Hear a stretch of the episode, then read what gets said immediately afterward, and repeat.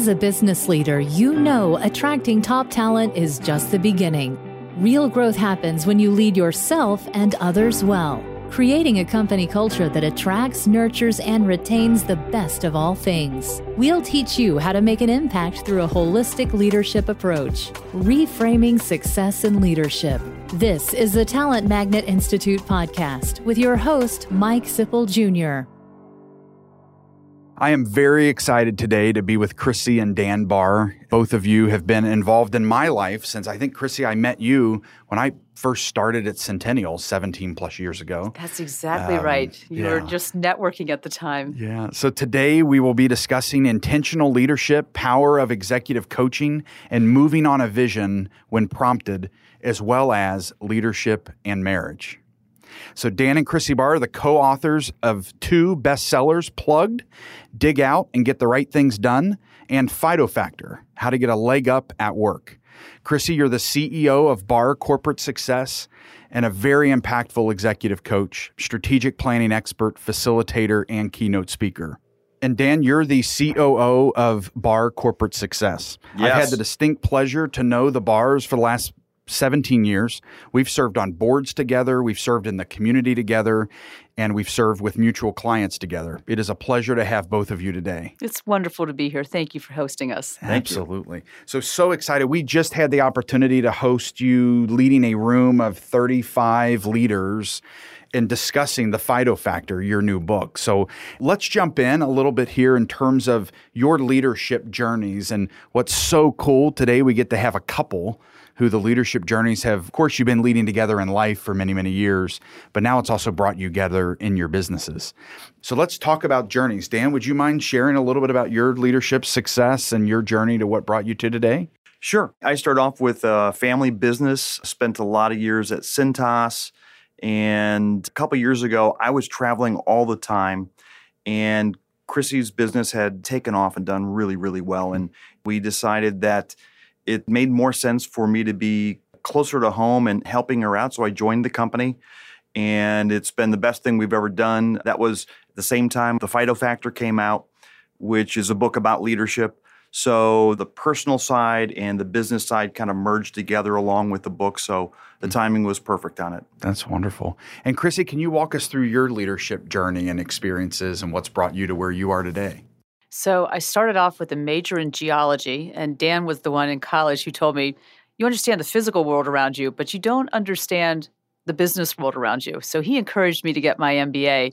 And after I got my MBA, went to work at P&G, left Procter, ran a couple of businesses, and then went back to P&G to systematize brand management. And then right after that, this whole world of coaching was just starting. This was in 19 oh gosh 2001 actually mm-hmm. so i started the practice in 2002 mm-hmm. and have never looked back like the clients that i work with range as big as humana and ingersoll rand to as small as small family businesses and apollo heating and air that's awesome that's wonderful so the experiences of writing two books together, you know, we think working together is difficult. I bet you writing books together is difficult. What led you to the journey of Plugged? What started that first one? Well, what started plugged was Dan waking me up at two in the morning one night saying, Chrissy, Chrissy, wake up. And when I realized what he didn't want, he said, I've got an idea, and it's to write a book. Said, You're waking me up at 2 a.m. to talk about writing a book. He said, Yes, yes, it's a golf business book. And that's how Plugged was born. And reality of it was, we always thought about writing a book, but when our only child went away to college, we had to find something else to do besides going to Seven Hills basketball games.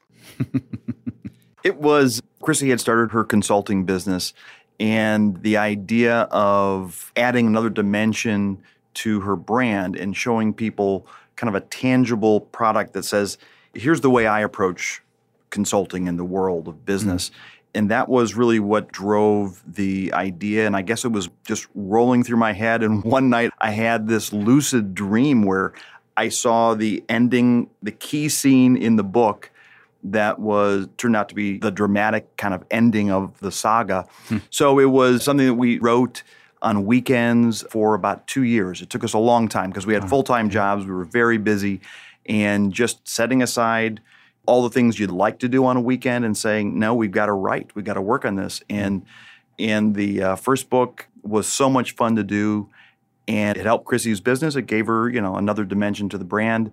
And then a few years later, we said, let's do it again. That was a good time. You know, we had forgotten all the pain. Mm-hmm. You know, it's like, I'm sure it's kind of like childbirth, right? Where you forget how difficult it was, and then you say, let's have another. And that's what we did with the Fido Factor. So mm-hmm. it's, it's really a, a, lot of fun and very satisfying to do it. The two books really do complement each other. Plug, Dig Out and Get the Right Things Done, is a strategy book, and probably 40% of my business is strategic planning and execution.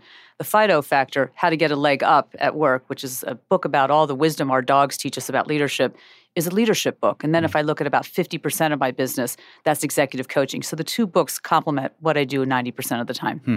That's amazing. So sharing with that, like backing up, even having an idea to create a book is a big idea, right? Even if it comes at 2 a.m., they say the best ideas are when you're completely relaxed. So walk us through what even as individuals, what would inspire you to say we need to write a book, which is a major undertaking? It was in part, I remember Chrissy asking me a question. She said, What do I do? You know, her business had launched a few years earlier, it was doing great. And she said, How do I take it to the next level? And I thought about it and I said, I think you need to write a book. Hmm. And she looked at me and said, Well, you're kind of the writer in the family. Can you, uh, let's do it together. Hmm.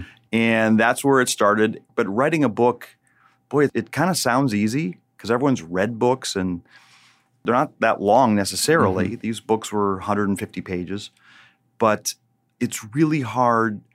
The first book had dialogue, it was written as a fable. So it reads like a story, like any other book with quotes, people talk in it, and things like that. Dialogue. Yeah. That's really hard to do because right. we write business style where you just write, here's the idea, here's the memo, here's the rationale. And that's not at all the way a story would mm. be written. So yeah. it just forced us to learn some new tricks and not be afraid to throw away things that you loved. You've got to just be willing to say, we tried that, it didn't work out. Mm. We you know had other people look at it and then we went back and rewrote and edited and rewrote until we thought it was great. Mm. And so it's just knowing that you're going to have to work really hard to get something that you're really proud of. That was the goal, and I feel good about it. It's wonderful. So, life experiences, life experiences form how we view others, how we view circumstances that happen to us, and the way we lead and profess and captivate a room. In your case, when the two of you were speaking about the work that you do, or leading an executive through a coaching session where you know the listeners have all had the experience where a coach really gets me and it's usually because life experiences connect the two in so many cases. Can you share with us a little bit about the life experiences that have inspired you to do what you do in the way that you do it? So, Mike, you're exactly right about the experiences. If you think of a circle with experiences at the 12 o'clock position, experience affect our attitudes. If I put the attitudes at the 3 o'clock position, attitudes the lens we view things affect our behaviors. If I put behaviors at the six o'clock position, behaviors affect results, which I would put at the nine o'clock position. So our experiences directly affect how we view things, our attitudes, and our behaviors and results. If you want a different result, whether it's in business or in life, you've got to change your behaviors. If you're going to change your behaviors, you have to change your attitudes. So the experiences that affected us most were the things in many ways that people said you can't do. Like I remember once somebody saying, "Oh, you could never be at that position." I'd love to run into them and say, uh, "I do way better than that position now." You know, things like that. That you can't play golf. Somebody said you can't play golf. Well, okay, I can go out and play and can break hundred from time to time and play a nice round of golf. And we take vacations playing golf. So, mm-hmm. in many ways, this the things that people said, "No, you can't do this." Said, "No, I I can do that," mm. and that helps shape who we are directly going into executive coaching and starting the own consulting business, I have to give credit to a gentleman by the name of Dan DiMicco. And Dan DiMicco ran Nucor Steel, and he was just a plant manager at the time that I knew him very well. And he was talking with me. He was becoming the president of Nucor and didn't know whether he should do it or not. And when we finished, he said, You seem to be able to get in somebody's head and talk with them, and now they know exactly what they want to do. You're wasting your time in corporate America. And that felt a little awkward because I had just started hearing about this executive coaching industry. It was brand new. This was mm-hmm. 1998. And when Dan and I were talking, he said, What is it you really want to do if it weren't corporate America? I said, Well, this coaching industry sounds really interesting. And it took three years to finally get it started, to have the courage to move forward with it. but it was then that experience of somebody saying, you can do this and you should do this and you should do something different that propelled the business to get started. Hmm. And I think the other thing about Chrissy's background in particular is it wasn't always the smoothest career. She had some great jobs, worked for some great companies. She also worked for some companies and some bosses that were not ideal, mm-hmm. which is very, very common. Mm-hmm. And I think Chrissy, perhaps different from other people, maybe not, she really learned from those experiences because I think if someone only has a path in life that is smooth and uphill, you don't learn as many lessons. Mm-hmm. But when you're in difficult situations, you work for a difficult boss or whatever the situation is that's somewhat less than ideal, you learn if you come out on the other end ahead, you come out stronger and smarter. Well, and, in one and, case, and I think Chrissy really, really grew from those negative experiences that she experienced, and she takes that, and now she understands when she's coaching someone. They say, "Here's what I'm dealing with." She knows exactly what they're going through. Yeah. I often think it's the negative experiences that have made me more successful as an executive coach than the positive ones. And one particular boss was a brutal bully, and that's probably being polite. And when I work with an organization and there are bullies in companies, how do we coach those people? Because I can tell them how this is affecting their staff. I know how it affected me. Mm-hmm. Absolutely. Absolutely. So difficult circumstances bring us closer together. Are there elements of your life, your paths that have brought you to do business together, right? So many family members start out doing business together and then realize this is really complicated and hard, and maybe we shouldn't be working together. Yours has brought the two of you together. Can you share with us about that journey and where there were certain tipping points or mental thoughts or life experiences that brought the two of you together? Yeah, you know, when I think about Dan joining Barr Corporate Success, was just started in September when he joined, it was really out of the business is growing. I identified about 35 hours of meaningful work that someone else could do, that it didn't require me, it wasn't client facing. And then I thought about who was the most creative person and person who understood the business better than anybody else, and it was Dan. Hmm. Also, we consider the fact that he was traveling four to five days a week. And at our point in life, we thought, we're married and we don't see each other except the weekends, and we're absolutely exhausted. So we don't go out on a Friday night because all we want to do is put on our pajamas and have a glass of wine and watch Blue Bloods. So mm-hmm. we decided. I really don't want to watch Blue Bloods, by the way. No, Dan doesn't. but it's like it's on. I'm too tired to change. But the, the glass channel. of wine sounds good. That's true. So we really came together with the business. He was the best person for the job. And I was willing to accept her very difficult negotiation terms in terms of the compensation okay. plan. Yeah, good for we, you. We had, the, we had tough negotiations. We finally came to terms. It was That's good. Right. We yeah. did, and plus having worked on two books together, we knew our working styles. Now, Dan and I are unlike most couples. Most people, 85% of the population, will marry their opposite. If you think in terms of disc styles, mm-hmm. um, Dan and I are very both very much high D and high I's, low S's and low C's. So we married the exact same, which we had to understand that that can present its problems. So there are times that we'll have conflict, mm-hmm. and that can no, get, there aren't. Yes, there are. but there are times that we'll have conflict what most people don't understand is we actually enjoy the conflict. Yeah. Yeah. You know, the other thing that has shaped us is in writing this book, the second book, which is The Fido Factor, that was really driven by our common love of dogs. Mm-hmm. So we've always had dogs, and the idea for the first book was it was a strategy book that had a golf theme. That was my idea. I'm kind of more the golfer in the family. And so a few years later, Chrissy said, Okay, I think I'm ready to write another book. I go, All right, what do you want to write about? She goes, Dogs. Hmm. I go, Excuse me? A, a, business book on dogs? I, I don't know. It's a little out there, but it's a brilliant idea. It's something that people can relate to. And once we've invested a lot of time in fleshing it out, we realized, yeah, there's something really good there. Mm-hmm. But that was drawing on this experience that we have had and love our, our dogs. So that was another foundation in the relationship. Mm. And speaking of foundation, Dan and I both believe in giving back. So proceeds from sales of Fido Factors, some of it goes to animal rescue organizations. Mm, that's wonderful. You know, since I one attended the session that Centennial and FranNet Mid America hosted a few months back. It's like seeing, you know, buy the red car, the red cars all around you. Right. I've noticed even on LinkedIn the other day, there was a leader who had just shared his best friend, his most loyal business partner, and his most quiet and listening ear had just passed away, and that mm-hmm. was his dog that was mm-hmm. in his office and posted a picture on LinkedIn. We have clients who have dogs in their office, right? That you go home to that, you find calm in that relationship. And just noticing that, having gone through the experience of reading the book and then having a great leadership dialogue about the book. So let's go into that a little bit.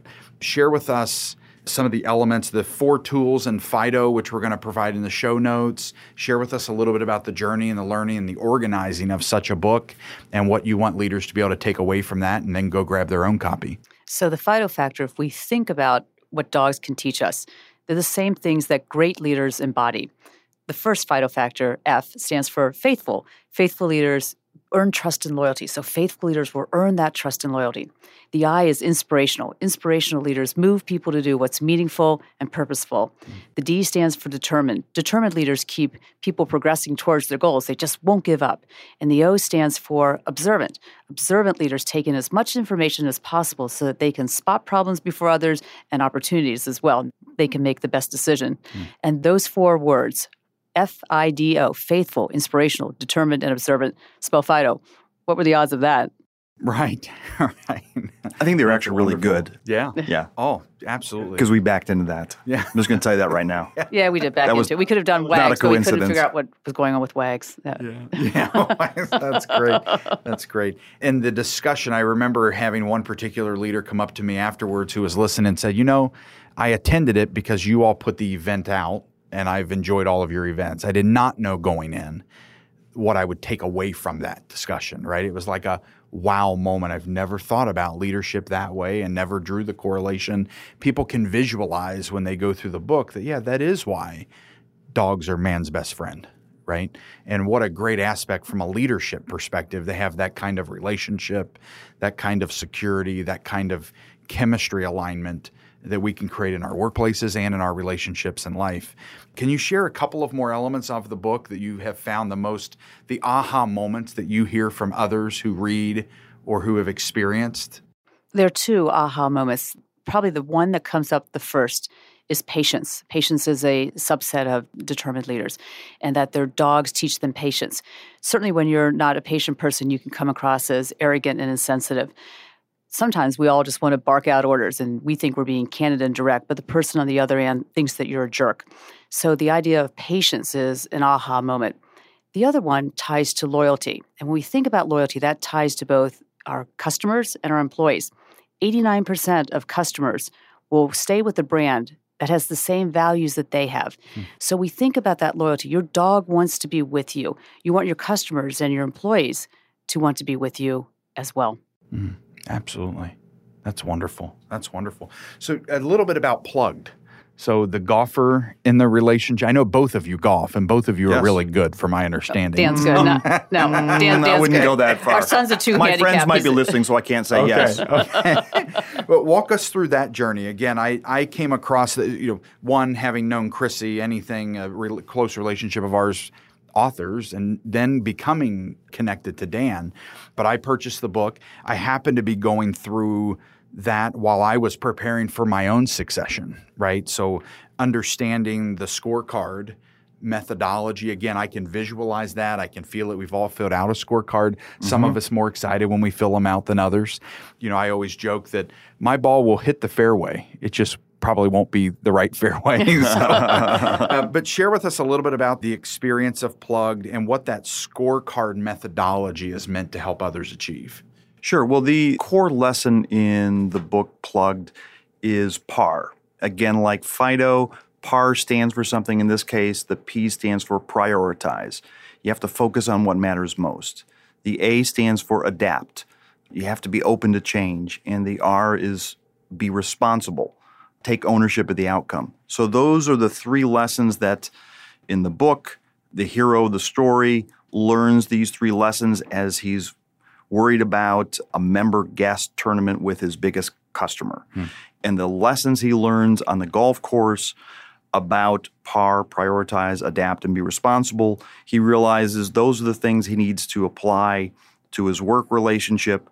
And it all comes, I don't want to give away the ending, Mm-hmm. But it all works out at the end. Yeah. Oh, wait, I just gave away the ending. Anyway, it, uh, it's a fun story, it's quick read. And the message is one that I think still resonates with a lot of people because it's such a simple idea. If you say, What's the most important thing we should focus on in business today? What do we need to change? Are we open to change? And then does each person on the team take responsibility for getting the right things done? If you can just get those kind of cornerstone ideas in place in your business, good things happen. Mm-hmm. And when we think about the title of the book, Plugged, Dig Out and Get the Right Things Done, if you're a golfer, when you plug a ball, it is buried in wet grass. It's like a fried egg buried in that ground. It's the one time in golf where you're allowed to pick the ball up, clean it, and place it at no penalty. You get a do over. So that we have the same thing in our lives every day. Every day we can decide what are our priorities. It's not just for the mega issues, it's for the day to day issues so that you're not distracted by things or just doing low priority tasks. What do I need to adapt to? And then how am I going to hold myself responsible? So we think about the book, it's about how to get unstuck and get the right things done. As we look at our journey of the Talent Magnet Institute podcast, developing leaders to succeed in relationships, work, community, and life, taking a holistic leadership approach, you can take both the Fido Factor examples and experiences as well as plugged and bring PAR into any of those four areas. And I love your point that tomorrow is a new day, the next hour is a new hour. You, we have to decide to create change.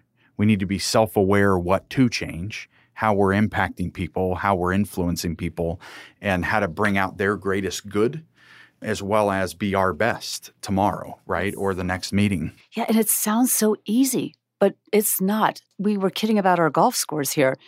Par sounds easy, but if you think about a round of golf, take out putt putt for sure. There are very few players who've ever shot par on an entire round of golf. There are very few leaders who hmm. prioritize, adapt, and hold themselves responsible. So it's a simple concept, and I love the simplicity of it. It's difficult to execute, and it takes practice. Just like to play par on a round of golf takes a lot of practice. Absolutely. Absolutely.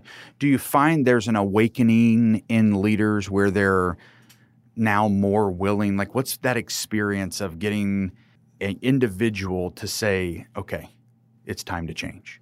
the biggest thing that makes an individual decide that it's time to change is they're not seeing the results they expected. It was that product that wasn't launched. It was the financial results that they didn't realize. It's I've had a lot of turnover and I can't figure out why.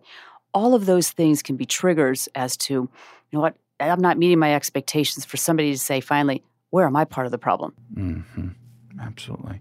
And then you probably find as well that leaders go through tremendous or significant moments in their life, right? A relationship failure, a divorce, a child struggling, a person in their life struggling, or they hit a wall and realize that their priorities, I finally recognize what others have been trying to tell me, show me because of this wall that I hit, whatever that barrier may be in their life. I would assume that comes out quite often and people reprioritize based on struggles and life experiences. So often when I'm working with somebody and they maybe don't want executive coaching, the boss or the board has brought me in, which is rare that somebody doesn't want it, but that happens sometimes.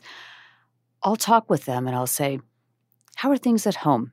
Do your adult children come and ask you for advice? Are you approachable to them? Because they'll go, I don't, I'm different at home. And I start bringing out, okay, how are you at home?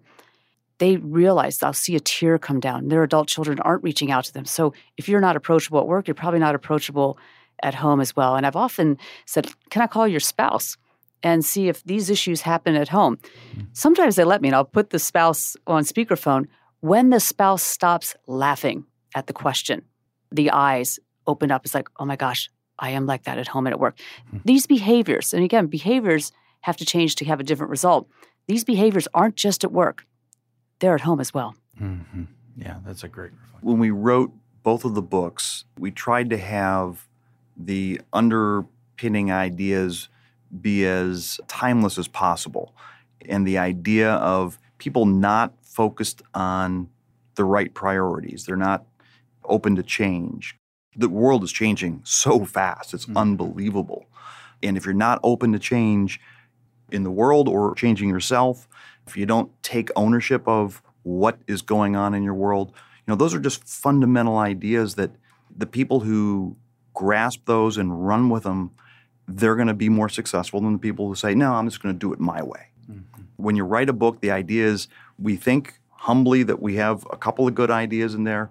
And if you read it, you'll take away a few thoughts that you go, you know, that's a good idea. I need to work on that. Mm-hmm. That's it. It's not trying to change the world, mm-hmm. just trying to help the people who want to learn some new tricks. And with Fido, the idea of leadership is just it's what separates the good from the great. Mm-hmm. We're not going to make someone the greatest leader in the world because they read this book. But the idea is you're going to see some thoughts that make sense. You're then going to see your dog and go, you know what? My dog is reminding me of those hmm. really good ideas. So every day you're reminded of that, you know, I really need to work on patience or listening or whatever the skill is that you've identified that you need to work on. And so there's simple ideas that we hope will help someone just take it to the next level. Hmm.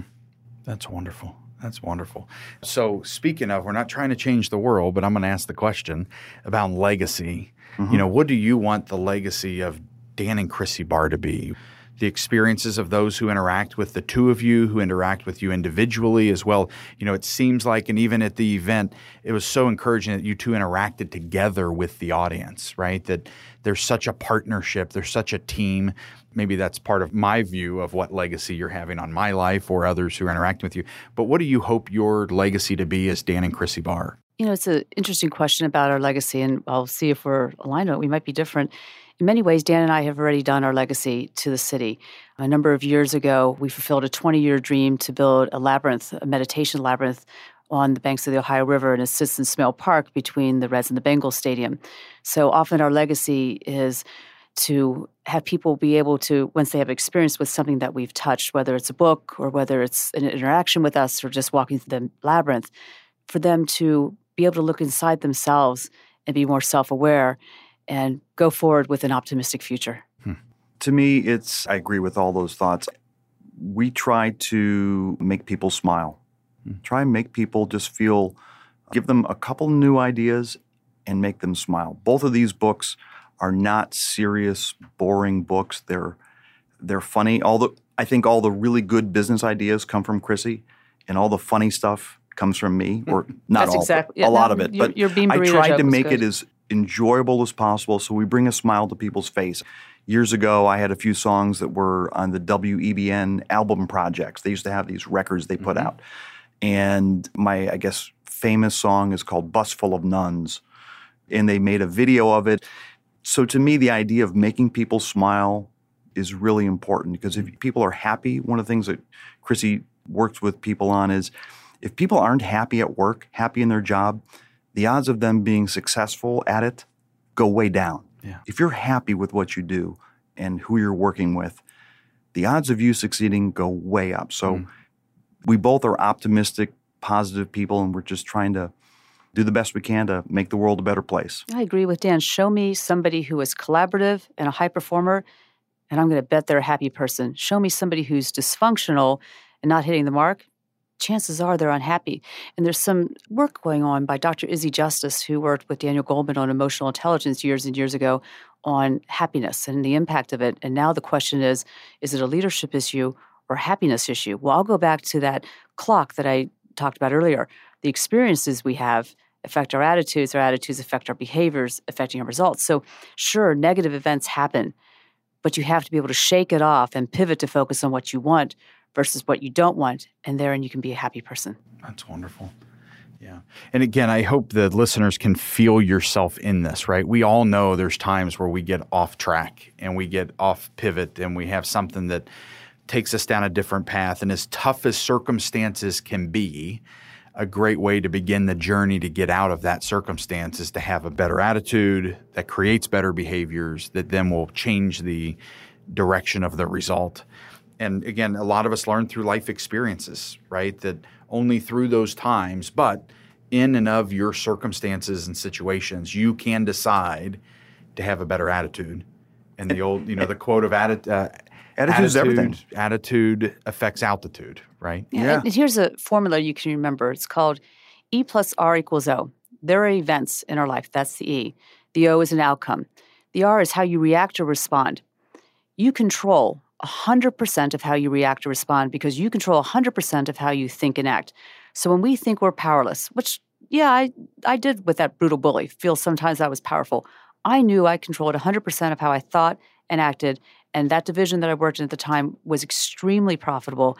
And the people in the industry knew of the work that was going on. And my reputation allowed me to move into something else when a leader from that company went to another company and they tapped my shoulder and said, Come here. So I did get out of that situation, but only because I didn't curl up in the fetal position. I ran to what I want versus ran away from what I didn't want. Hmm. Well, it is an honor to call you both friends. I really appreciate the impact that you've had on myself. I'm excited to be able to share this story. We'll provide resources to your website, chrissybarr.com, to the book, both plugged as well as PhytoFactor.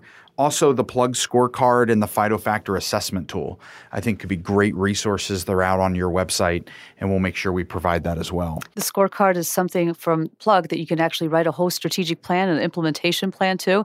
And both on PhytoFactor and Plugged, there are assessments to see how stuck you and your company you know, could be, as well as what your individual PhytoFactor is. So you could even do your own, or you could do a 360. So lots of tools and assessments out there. And they're they're all free and they're all on chrissybarr.com website.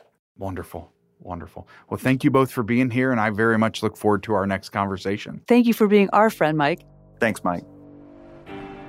Thanks for joining us for this episode of the Talent Magnet Institute podcast. A toxic work culture can be costlier than you can imagine, but hard to identify. Go to talentmagnetinstitutepodcast.com slash toxic culture to learn seven signs that there's something you need to fix in your workplace. The Talent Magnet Institute podcast is powered by Centennial, a talent strategy and executive search firm, and the Talent Magnet Institute. You can engage with us at Talent Magnet I on Twitter or Talent Magnet Institute on LinkedIn and Facebook. Please communicate by using hashtag Talent Magnet. Find us in your favorite podcast app to subscribe, rate, and leave a review, as well as share with a colleague. You can also listen at talentmagnetpodcast.com. Our podcast studio is based in Greater Cincinnati, Ohio. We are supported by our listeners, clients, and partners from all over the world. The Talent Magnet Institute podcast is made possible by a great team that includes Janelle Spence and Christine Lewis of Centennial, Josh Chappelle and Adam Smith of Soundpress, produced by Chris Madine of New Fidelity Studios, and Audra Casino and Megan Doherty of One Stone Creative. Music written by DJ Corbett and Chris Madine. And myself, your host, Mike Sipple Jr. Thank you for joining us on the journey of developing leaders to succeed in relationships, work, community, and life, reframing success in leadership.